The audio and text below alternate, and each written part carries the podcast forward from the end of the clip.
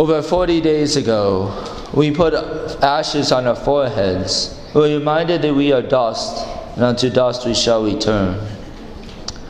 We feel the pain of evil and sin in our relationships, in our bodies, the memories of those who have passed on. We feel this day in and day out. Some of us know more than others how fraught with pain and suffering this journey of life is. These last forty days, we didn't celebrate those pains and sufferings, but we acknowledge them. We acknowledge that life is sometimes not easy. We recognize that sometimes we cause pain and suffering in our own lives and maybe even the lives of those around us. We know what it's like to be slaves to our sins. But we also know that Jesus wants so much more for us. In the first reading, we hear about the Jews' exodus from slavery in Egypt. They had been enslaved for four hundred years. They knew what it was like to live a life that was very hard and painful and involved a lot of suffering. And so God had a plan. And so through Moses, he told each family to procure a lamb, a one-year-old male without blemish.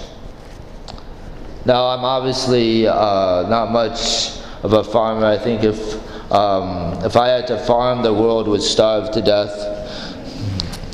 But I'm told that a one-year-old male lamb is kind of in the prime of its life. They say that Jesus, at about thirty-three years old, would have been in the prime of his life. And it says, a one-year-old male without blemish.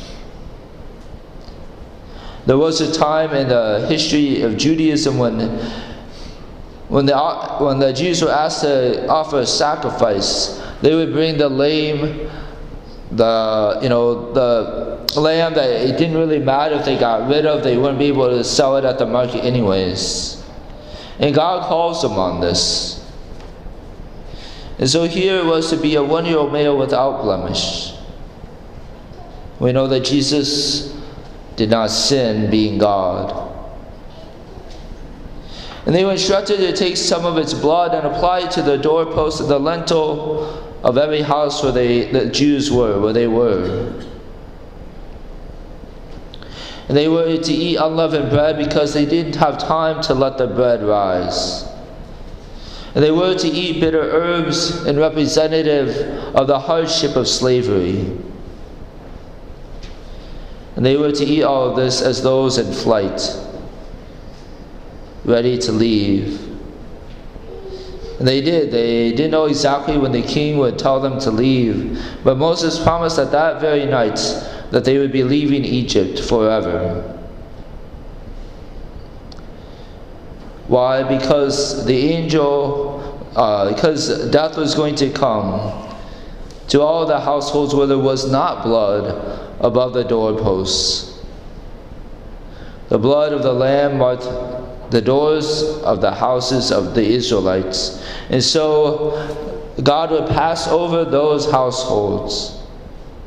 But the households that did not have the blood of the Lamb were not saved, were not spared. The firstborn son, it says even the firstborn animals uh, died. Now obviously we know because of this uh, miracle, because of this, the Pharaoh told the Israelites to leave. They did.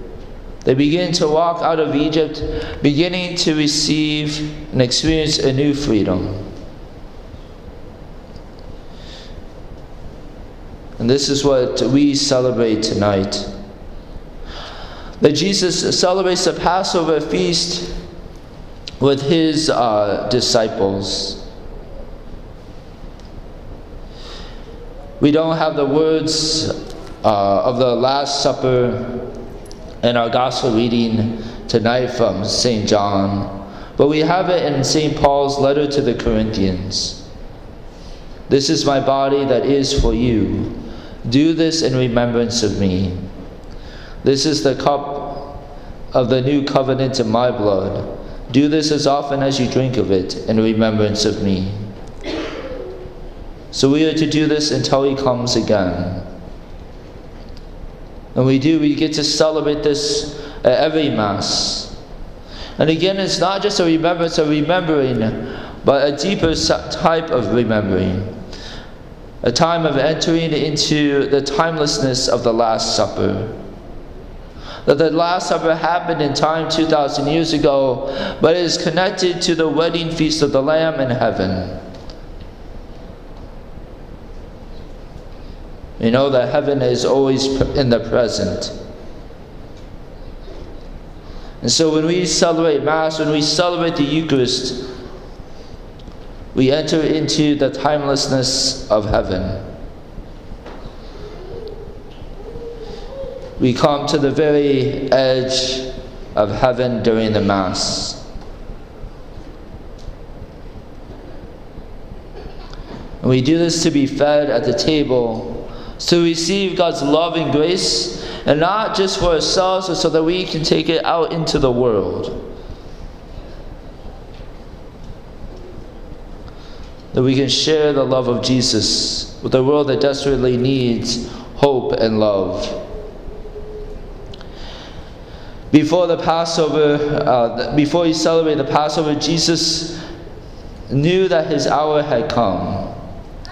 We had read, uh, read previously in the Gospel of John, maybe like, you know, the Jewish leaders were trying to stone him. But it says, John often writes, his hour had not yet come. And so Jesus was able to slip away. But finally here, John writes, Jesus knew his hour had come. He doesn't back away from the hour. He enters into the hour. He enters into it, into his passion out of love for us. And instead of the Last Supper dialogue, we get in the Gospel the image of Jesus washing the apostles' feet. And let's And so uh, we can think of, you know, what is the video about feet? Yeah, I suppose today we wear socks and shoes and our feet get kind of smelly. But uh, you would have had way worse problems uh, two thousand years ago. When your feet, uh, when wearing sandals, often got dusty and maybe even worse. Um, we don't need to go into what worse would be. Um, there are animals walking the streets, so uh, let your own mind wander with that. And so washing someone's feet was a very lowly job. It may be, be something that you would give to the lowest servant, if you had servants, uh, to wash your feet.